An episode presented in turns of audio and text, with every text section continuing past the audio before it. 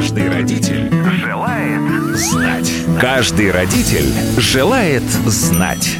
Программа для пап и мам на детском радио. Добрый вечер, уважаемые мамы и папы, бабушки и дедушки, взрослые слушатели детского радио. В эфире программа для вас и я, ее ведущая Елена Самойлова. Отправляем малышей отдыхать, а сами подсоберемся, глубоко вздохнем и начнем прокачивать наши родительские навыки. Сегодня речь снова пойдет о том, как помочь нашим детям в изучении иностранных языков. Выясним, так ли ужасен ЕГЭ по английскому, как о нем говорят, а также поговорим о том, как изучать язык самостоятельно. Встречайте у нас в гостях снова преподаватель английского языка, методист начальной школы БКС Newton School, эксперт по билингвиальным программам, филолог Елена Мурина. Елена, добрый вечер. Добрый вечер, здравствуйте. Каждый родитель желает знать. Многие преподаватели английского языка говорят о том, что э, учить английский нужно не, для того, не только для того, чтобы его знать, но и для того, чтобы лучше работал мозг. Это так? Безусловно. Тут, знаете, в чем штука? На самом деле, естественно, это не только английский язык там или любой другой Их иностранный. Да, есть много других штук, которые там те же судоку, я не знаю, кроссворды, да, шахматы и много что еще тренирует мозг. Но ученые изучали детально именно как воздействует на какие центры головного мозга вот эти нейронные связи, да, то есть смысл-то в том, что мы с годами немножко ну, глупеем, давайте так это назовем, да, то есть вот эти Менее связи... эффективен наш мозг Да, становится. то есть наши когнитивные функции и вообще развитие, понятно, то есть вот эти нейронные связи, которые формируются, формируются обычно в бешеном ритме совершенно. В юношестве, да, в детстве, конечно, эти все процессы, они замедляются, как и все другие процессы в организме, в общем-то, это нормальное течение жизни. Но чтобы избежать каких-то серьезных историй, да, вот опять же сейчас мы раньше тоже мало про это знали. Но вот есть такая болезнь, как Альцгеймер, например. И вот как профилактика Альцгеймера, конечно, многие врачи и западные, и наши теперь уже рекомендуют именно изучение иностранных языков. То есть тут даже не вопрос уровня владения языком, а сам факт, что мозгу приходится немножко покрутиться, попотеть, что-то новое запомнить. Это такая вот, конечно, классная профилактика ну, таких вот неприятных штук, которые ну, не всем, конечно, грозят, но, в общем-то, кому-то вот на горизонте такие маячат истории. Ну, что делать? Можно избежать, да. Или, по крайней мере, отложить. Так, о пользе английского, дополнительной пользе изучения иностранных языков поговорили. Ребенок ходит в школу, Мгм. может быть, даже он ходит в английскую школу, и нам Мгм. кажется, что он такой большой молодец, у него могут быть даже хорошие оценки, но родители его сами не владеют, Мгм. допустим, языком, который он изучает. Как они могут вообще проверить уровень знаний, не просто спрашивая у учительницы, да, ну что греха таить, иногда бывают оценки хорошие, а знаний-то там нет. Мгм. Вот как можно проверить уровень знаний своего ребенка? Знаете, чуть вот несколько месяцев назад было чуть проще это организовать. В России были кембриджские экзамены.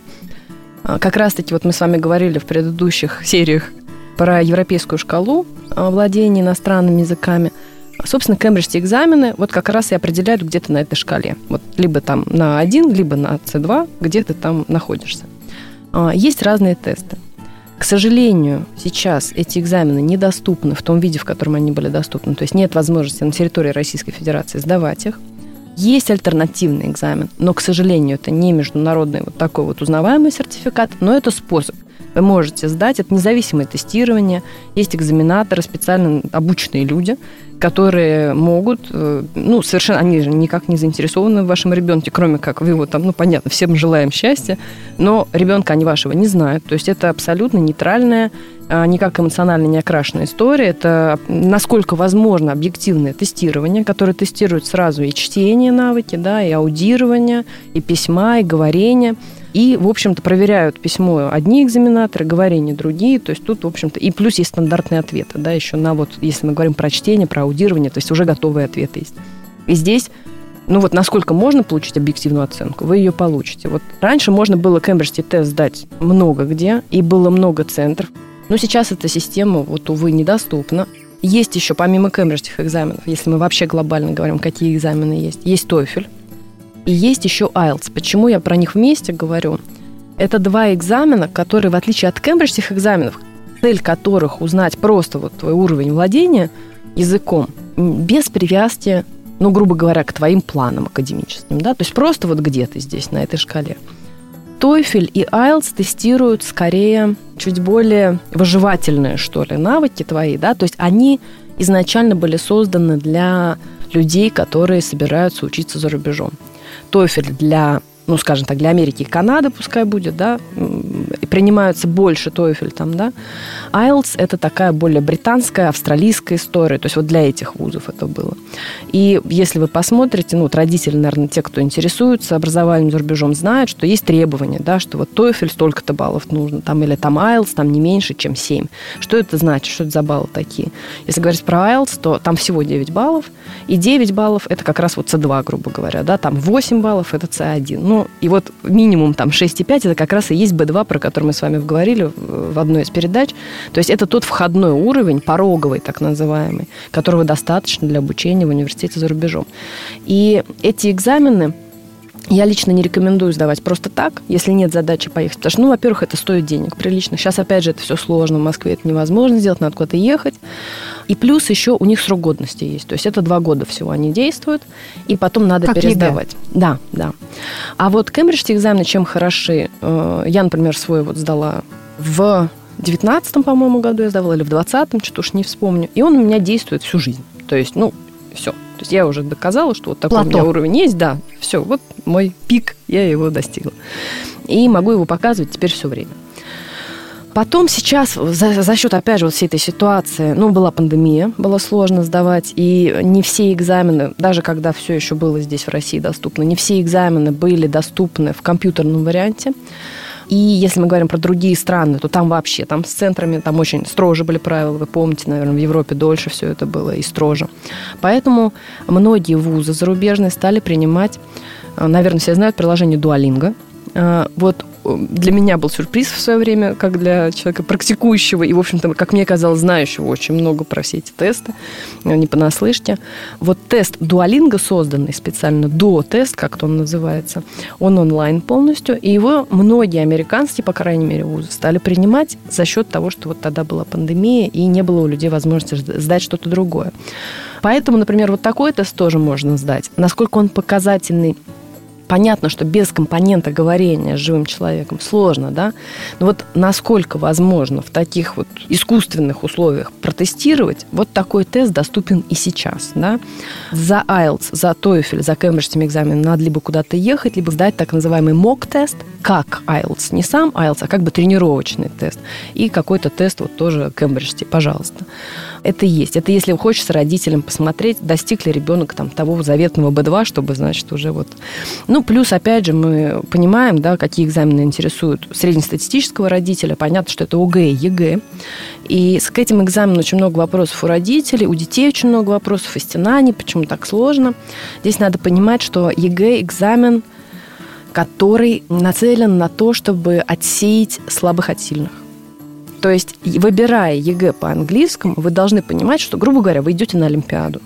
Ну, то есть это сложный экзамен. Это сложный экзамен. Это не и... то, что э, вот я сейчас дам... Чтобы мне такой полегче сдать, э, нет, нет, нет, не абсолютно выбирать. нет. И они как раз базировались, э, создавая этот тест, просто я тоже проходила обучение по поводу ЕГЭ в свое время, там, пару лет назад, и нам как раз объясняли то, что много у педагогов вопросов, почему так-то?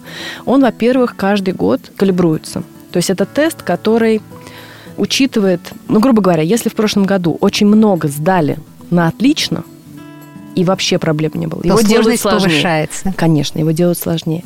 И наоборот, если процент несдачи или сдачи ниже ожидаемых каких-то вот пороговых этих уровней, то тогда его делают легче. Почему люди, сравнивая, да, там какие-то задания вспоминают или тестовые задания прошлых лет смотрят, ну здесь легкотня, а здесь вообще какой-то там ужас.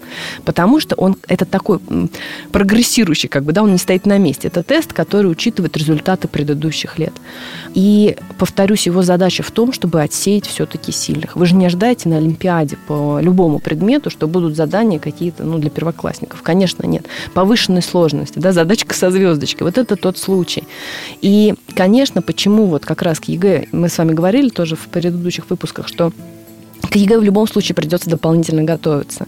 Почему так? Опять же, не потому что школа плохая какая-то, да, а потому что просто часов физически не хватает тех, которые заложены в школе. То есть часов а, в школе не хватает на то, чтобы сдать школьный же экзамен? Но в среднестатистической школе, чтобы сдать, понимаете, то есть задачи, мы опять вернемся к тому, ЕГЭ не для всех экзамен. Идя на ЕГЭ, ты понимаешь, что ты будешь заниматься дополнительно это понятно. Дополнительно сам или с педагогом. То есть, либо ты в углубленный класс идешь, да, и ты, ну, опять же, у тебя там гуманитарный класс с углубленным английским. Там, конечно, реалистично подготовиться. Но, грубо говоря, если ты в обычном, там, первом Б каком-нибудь начал, да, и до 11 Б отучился в обычном, без специализации на математику, сейчас же все время какая-то специализация у нас, да, после 9 Вот если ты в обычном классе, ничего против них не имею. Если ты в обычном классе и имеешь 2 часа в неделю и больше вообще нигде не занимаешься, ну, конечно, лучше не выбирать ЕГЭ по английскому. Ну, это глупо просто. Потому что сдать его нереально. При таком количестве нагрузки, если это единственный английский в твоей жизни, это нереально сдать. И тут не вопрос в школе, да, а вопрос просто, что вот это класс такой. Просто да. такая система. Такая система, что, ну, как бы ЕГЭ не рассчитан на базовый просто вот такой вот нулевой английский, который совсем там недоступен, да, там, грубо говоря. То есть самый простой класс. В гуманитарном классе можно, конечно, при сильном педагоге можно подготовиться прекрасно. И есть примеры, но все равно дополнительные, мы с вами говорили, что дополнительное какое-то и чтение, и аудирование, конечно, увеличивает шансы. И, повторюсь, это экзамен все-таки для того, чтобы отобрать лучших. А с ОГЭ такая же история в девятом классе? ОГЭ, вы знаете, сейчас поменялись. Во-первых, кстати, и у ЕГЭ поменялся немножко формат. Там были новые, боюсь соврать, в 2019, по-моему, в 2020 году когда-то там поменялись правила. С ОГЭ ситуация несколько иная, но она похожа как бы, да, то есть он все равно ориентируется, конечно, на то, чтобы... Ну, то есть это более усиленная программа, конечно, все равно. То есть и... есть понимание, что после этого ОГЭ ребенок когда-то будет сдавать ЕГЭ? Безусловно, безусловно. Это такая тренировка. Но понятно, что уровень сложности там другой. То есть просто в силу того, что, ну, слушайте, ну, за два года там это... За два года иногда человек может от нуля дойти до B2. Ну, тоже история такая, что если ты не собираешься заниматься языком, то ОГЭ лучше не выбирать. Ну, вот сейчас, опять же, там мы, мы не можем с вами там советовать, кому что выбирать. Это вопрос-то лично ну, понятно, каждого. Да. Но я повторюсь, вот если нет возможности или желания языком заниматься регулярно, стабильно, и мы говорим и про занятия между, да, потому что вот э, без домашней работы, например, ну, это не значит, что нужно зазубривать там что-то, да, наизусть. Понятно, нет. Она может быть же интересная домашка, да. Вот я вообще не сторонник э, больших домашних заданий, например. Если ребенок сам домашнее задание не может сделать там, ну, за 15-20 минут, если мы не говорим про большие письменные работы, значит, не очень педагог объяснил. То есть, начиная с начальной школы, вот у меня были э, ученики, например, там, третьеклассники, да, меня спрашивают, почему так мало задаете? Я говорю, ну, в смысле мало? Вот он пришел, он за 15 минут сделал, просто повторил, что было. Завтра у нас опять урок. У нас была школа, например, где я работала именно в началке, была школа, гимназия, да, и там английский был каждый день. Ну, чисто освежить в памяти. Чуть-чуть прошло время, вот опять та же самая пауза, переварил, вспомнил, проверили, да, то есть вот должна быть какая-то, во-первых, ну, это уже к Система. педагогам, преемственность, да, и систематичность, но это уже к педагогам. А вот что касается родителей, которые, понятно, что до определенного возраста участвуют в выстраивании этой системы тоже, то это, конечно, регулярность и а, последовательность, потому что метаться, вот мы сейчас вот будем английский, а там французский, а сейчас еще еще это накинем, и скрипку хочется. Знаете, тут на всех стульях не усидишь. То есть наступает момент, когда все равно приходится делать выбор в пользу чего-то. Очень жалко детей, которые как раз вот к девятому классу, когда уже первые серьезные экзамены эти появляются, у которых там, ну, условно говоря, и художественная школа какая-то, и танцы, и, и скрипка там, да, и три языка. Они бедные, вообще ни сна, ни отдыха. Надо отдыхать детям давать, безусловно безусловно. И здесь как раз вот опять же, да, почему домашку я не хочу большую никогда давать никому и не советую там коллегам, да, вот если вот мои советы нужны как, как, как методиста, потому что просто ну, это будет неэффективно, да, то есть на, на уставшую вот эту вот э, измученную детскую душу еще, значит, накидывать, это, не, это будет только отторжение, а мы же по любви делаем с вами. У нас по любви должно, должно быть интересно. Мы с вами до этого говорили, что, в принципе, язык – это в том числе и финансовые вложения. Если, а вот если, ну, может такая быть ситуация, если ребенок очень хочет учить язык, осознанно к этому подходит, ну, особенно, например, если у него уже подростковый возраст, да, угу. а, возможности, например, у родителей нет финансовой, чтобы э, много платить за педагогов. Угу. Или, например, он живет в каком-то населенном пункте, где, ну, нету иностранцев. Как он может, вот этот ребенок, сам себе помочь? Что могут родители ему, может быть, подсказать? Как э, изучать э, язык лучше, чем это делается в школе? Сейчас, слава богу, конечно, приложений, всяких э, тьюториалов, там, да, видеоуроков и так далее, все много. И здесь тоже, конечно, главное не потеряться. Э, отличные приложения, которые работают. И я, опять же, как изучающий там итальянский язык, например, да, сейчас человек, могу сказать, что, ну, понятно, у меня нету сейчас там C2 по итальянскому, да, но разговор на итальянский, опять же, смотря от цели, да, мы зависит, зависит от цели ребенка. Но с нуля на дуалинго, да, можно чуть-чуть себя вот как-то вытянуть. Это как дополнительная практика прекрасная, как отработка тех же даже грамматических конструкций. Без проблем.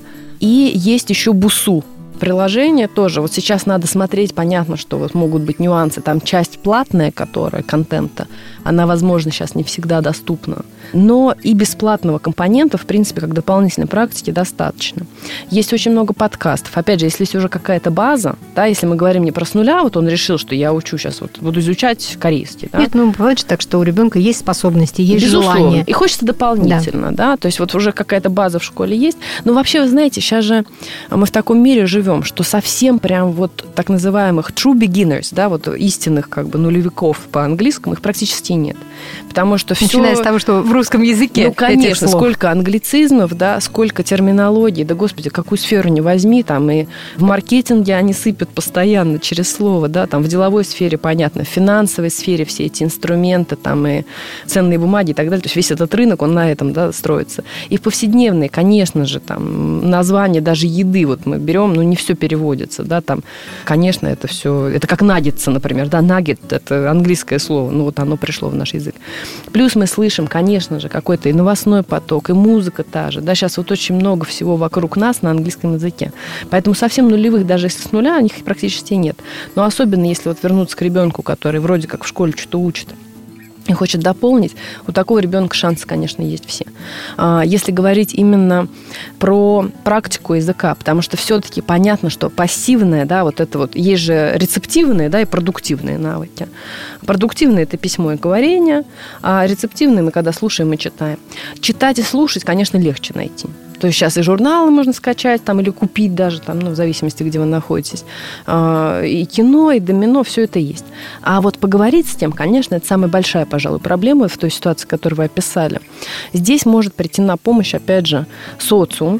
То есть можно создать какой-то разговорный клуб, да, это не всегда стоит больших денег. Может быть, кто-то там молодой педагог, да, вот кому практика нужна. А, это стоит дешевле. Опять же, когда это группа, это просто стоит дешевле, чем индивидуальные занятия. И вот у них разговорный клуб, это может быть и просмотр сериала, или там книжный клуб какой-то, да, они обсуждают какие-то статьи, может быть, да, там про ту же свою группу, любимую BTS, там, или еще кого-то разговаривают, но на английском. То есть такие разговорные клубы, они сейчас э, и онлайн есть, что удобно, да, то есть вы э, обрисовали ситуацию, когда, может быть, быть и нет рядом, да, вот просто физически нет человека живого. Сейчас очень много предложений от коллег онлайн, подобных историй по выходным и в будни, и вечером. Сейчас очень-очень много всего этого. И здесь тоже важно просто выбрать ну, правильный какой-то, э, правильный клуб, правильного педагога э, или правильную группу людей, да, чтобы не ошибиться, и все. А так, конечно, сейчас за счет э, Zoom, за счет Skype, в общем-то, очень много есть возможностей и онлайн попрактиковать. В связи с этим у меня вопрос. Вот изучение иностранных языков, все-таки в контакте с педагогом, вот когда это личный контакт, угу. более эффективно, чем онлайн? Мы не говорим сейчас о ситуации, когда нет выбора, а когда есть выбор, все-таки лучше онлайн или э, лично? Сейчас, мне кажется, границы размылись. Я бы еще вот опять же до пандемии вам уверенно сказала, что, конечно, живьем лучше. Ну, лучше в каком смысле? Это обмен энергией все равно. То есть чисто на каком-то физическом уровне даже педагог выходит все равно сам более наполненный. Это такой вот сумасшедший энергообмен, это эмоции, особенно когда это маленькие дети. Понятно, что, ну давайте так, Малыш вообще, наверное, да, онлайн билингвальный заниматься сад, не будет. да. Ну, плюс у ребенка просто концентрации внимания недостаточно. Ему нужны и тактильные какие-то ощущения, и, и, И и аудиосенсорные, побегать. там, и всякие разные, да. То есть, конечно, это организовать онлайн просто, ну, во-первых, это и для глаз не очень хорошо, потому что у ребенка еще на момент вот дошкольного возраста, почему все время крупный шрифт, например, в учебниках, да, вот мы же обращали внимание, первые вот эти буквы, они такие гигантские, потому что ребенок просто фокусировать глаза так не то, что не может, он не должен, да, чтобы не навредить зрению своему. К сожалению, часто родители начинают вот это вот пихать там в два с половиной года мелкий текст, это портит зрение просто, что у ребенка не готов глаз еще, вот хрусталик там, ну, грубо говоря, не созрел как надо. Вот, то есть он анатомически не готов к тому, чтобы воспринимать текст какой-то мелкий. И, конечно, вот таким нет. Ну, то есть маленьким нет. А что касается подростков, что касается школьного возраста уже, когда вот, опять же, мы говорили с вами про усидчивость, когда они готовы просто к блоку какому-то, то мне кажется, сейчас уже разница, ну, вот если говорить про результат, конечно, не про ощущение, да, вот этого вот совместного Получение удовольствия Да, от да. изучения языка. Конечно, давайте так, приятнее заниматься как правило, да, вот опять же, убрав все остальные факторы, приятнее заниматься при прочих равных одно и то же занятие, вот в том же составе. Мы с вами сидим сейчас так, и я по зуму, да. А, Конечно, приятнее заниматься живьем. Что касается эффективности, я не вижу разницы. И вы знаете, иногда удобнее всем уже сейчас онлайн, потому что все такие заняты, у всех тысячи кружков, прыжков, разъездов каких-то. Поэтому, конечно, иногда выбор стоит либо никак, либо онлайн. Конечно, тогда онлайн. Конечно. Это, это удобнее, удобнее, но приятнее живьем. Отлично. Давайте еще раз вспомним, для чего нам нужен иностранный язык. Стоит ли его учить, если ты не собираешься никуда э, выезжать, если ты э, не собираешься сотрудничать с иностранцами, все равно стоит учить.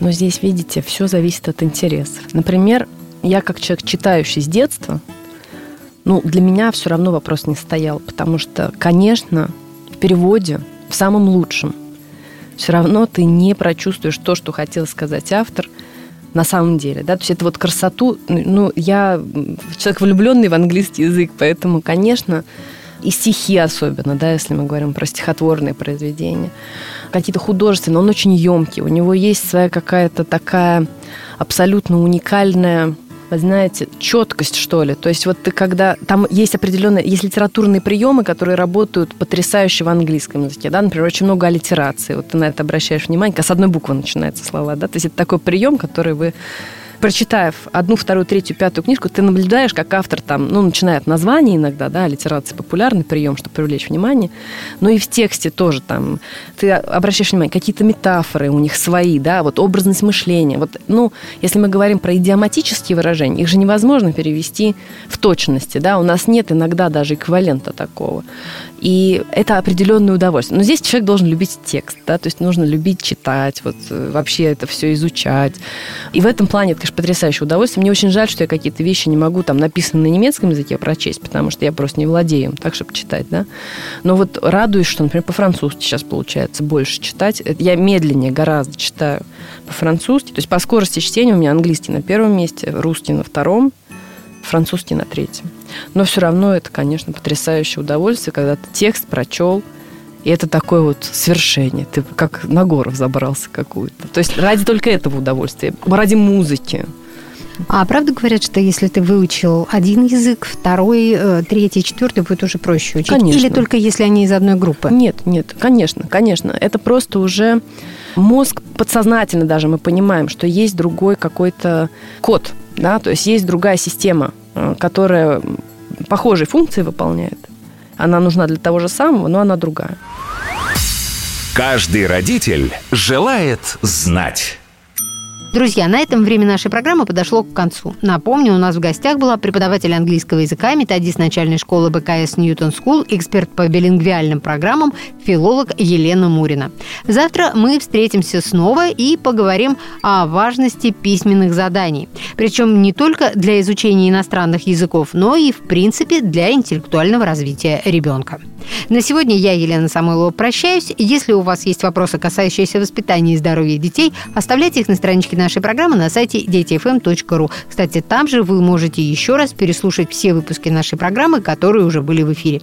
Более того, послушать этот и другие выпуски программы «Каждый родитель желает знать» можно в любое время на популярных подкаст-платформах. Просто заходите в Apple подкасты, подкасты ВКонтакте или Яндекс Музыку, пишите в поиске «Каждый родитель желает знать» и слушайте. Не забудьте подписаться на подкаст, чтобы не пропустить новые выпуски. И не забывайте, детское радио можно слушать вместе с ребенком практически везде. Мы всегда рядом с вами, не только в эфире, в телефоне, в автомобиле, но и дома, в умной колонке. Просто скажите своей умной колонке «Включи детское радио» и слушайте нас, когда захотите. Друзья, до встречи, всем хорошего вечера. Каждый родитель желает знать. Каждый родитель желает знать. Программа для пап и мам на детском радио.